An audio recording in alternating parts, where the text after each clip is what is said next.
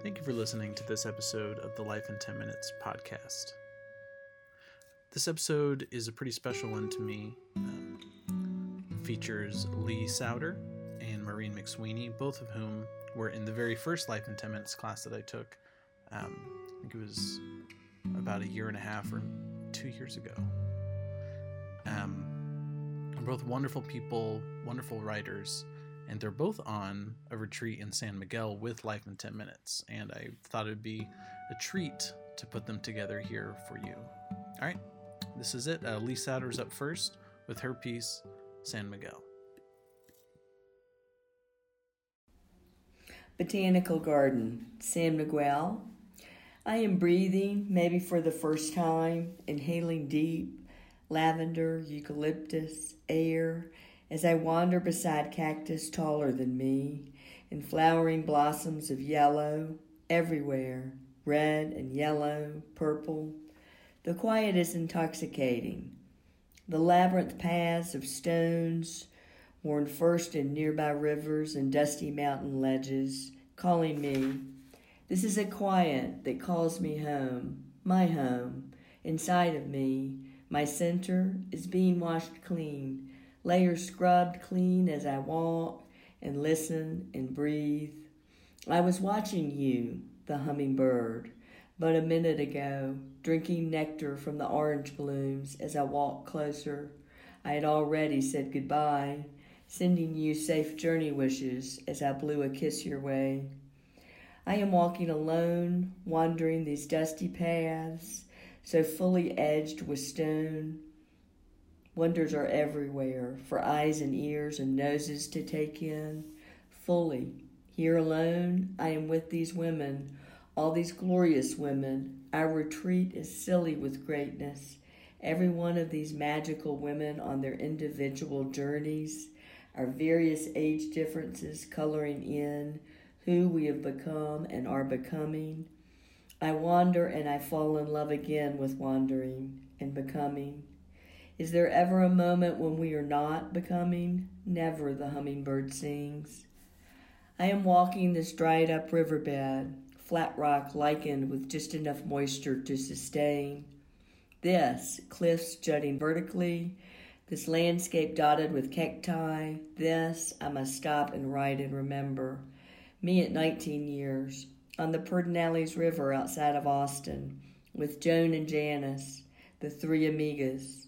This, the cliffs and cacti the same as then, but then we were flush with youth and swam the river from cove to cove, diving in from 30 foot cliff edges.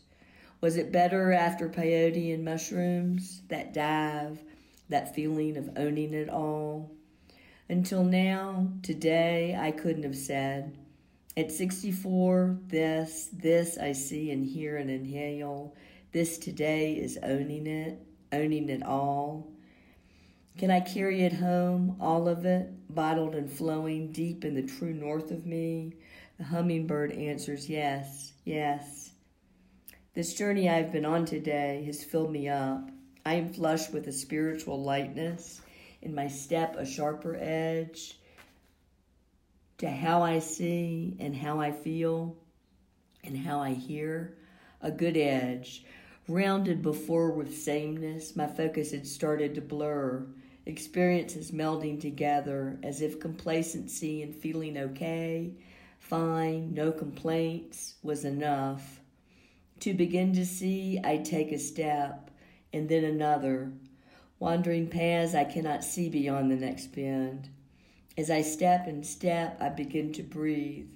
This is where I will remain, anticipating the next step for only what it is, a step closer to who I will become.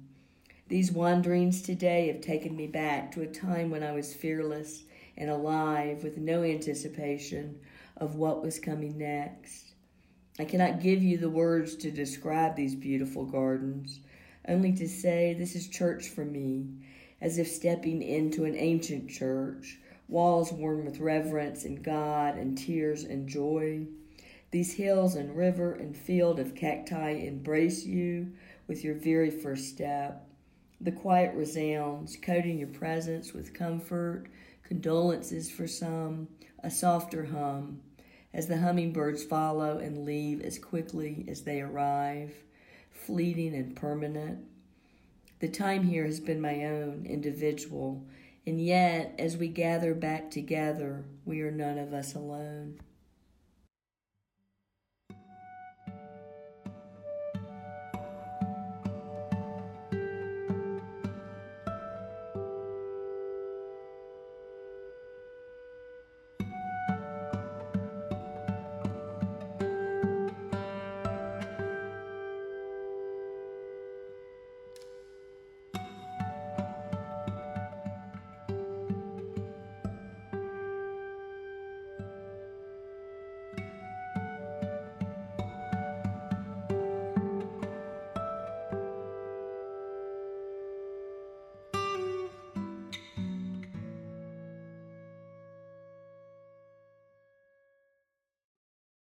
Winston. There are a few things I'm still sentimental about. Life has sandblasted away most of my naive sentimentality. No regrets there. There are other things about me that life has tempered. My rock hard narcissism, my noirish, cutting humor is still ever present, but I'm better prepared to stifle it. More about all this later. But getting back to the remaining dregs of sentimentality I possess is Win. Winson. I can't get into too many details about him because it is at the moment too painful for me to bear the loss of him. Winson is the only man who ever truly knew me and loved me anyway. We were both terribly flawed, doing drugs, smoking cocaine a la Richard Pryor. Win, with his revolver on the back room counter of his photo lab, when, crawling on the floor, convinced he had spilled cocaine, bound and determined to find it. That desperate win was what finally convinced me there had to be another way to live. So I left LA, bereft of everything but the slimmest glimmer of hope.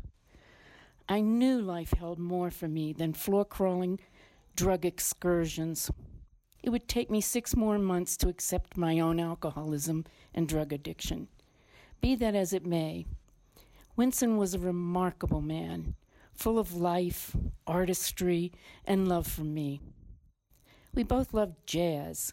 One evening in May, we drove to Ojai, God's home on earth without a doubt, where we sat embraced by the gentle evening breezes through the eucalyptus trees as we listened to Oscar Peterson playing jazz on the piano. The stuff of dreams. There are many other such memories, but no need to linger. Winston was the sweetest man I've ever known. So much more than his addiction. He's been dead for decades now, as I have been sober for multiple decades. How I wish he was still here on this journey with me. Only in my dreams.